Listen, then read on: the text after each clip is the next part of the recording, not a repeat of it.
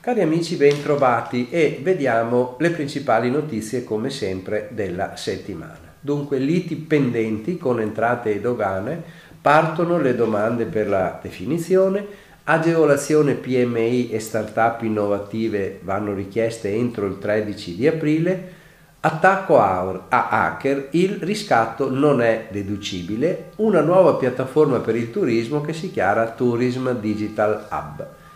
Liti pendenti, entrate e dogane, domande di definizione. Sono in partenza le procedure per richiedere la definizione agevolata delle liti pendenti con le agenzie delle entrate e delle dogane, usufruendo della misura prevista dall'ultima legge di bilancio ed in particolare è attivo dal 15 marzo scorso il canale web per l'invio delle domande per la chiusura agevolata delle liti pendenti, in cui è parte l'Agenzia delle Entrate. Va sottolineato che fino alla scadenza del 30 giugno questa modalità diventa ordinaria di presentazione per le istanze per chiudere le controversie aperte col fisco. In precedenza era stato consentito l'invia PEC che adesso non è più ammesso.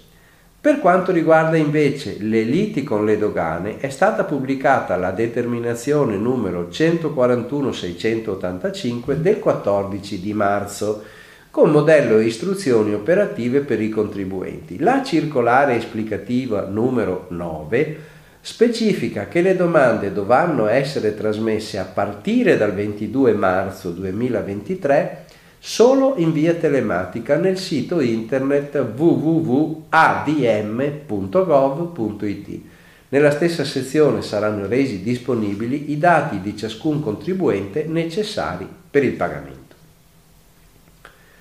PMI e start-up innovative. Le agevolazioni vanno richieste entro il 13 di aprile. È stato infatti pubblicato il decreto attuativo MIMIT del 3 di marzo con termini e modalità per chiedere le agevolazioni previste per PMI, PMI e start-up innovative selezionate dal bando Eurostars 3 COD4, per il quale il Ministero delle Imprese ha destinato 7 milioni di euro. Le domande vanno presentate entro il 13 di aprile prossimo e possono beneficiare di queste agevolazioni le PMI, PMI innovative e start-up innovative, gli organismi di ricerca, le grandi imprese. Le agevolazioni sono concesse nella forma del contributo diretto alla spesa nella misura del 50% per i costi inerenti alle attività di ricerca industriale, del 25% per i costi inerenti alle attività di sviluppo sperimentale e questo fino a un massimo di 500.000 euro per ogni progetto individuato.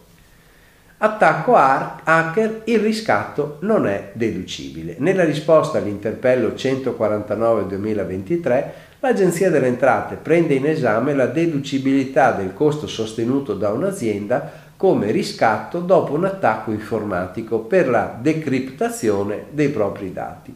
Il caso è purtroppo abbastanza frequente ormai e l'agenzia chiarisce che il comportamento tenuto dagli hacker configura il reato di estorsione e che il pagamento del riscatto, pur costituendo un elemento costitutivo del reato, in nessun caso può integrare un fatto punibile per la vittima.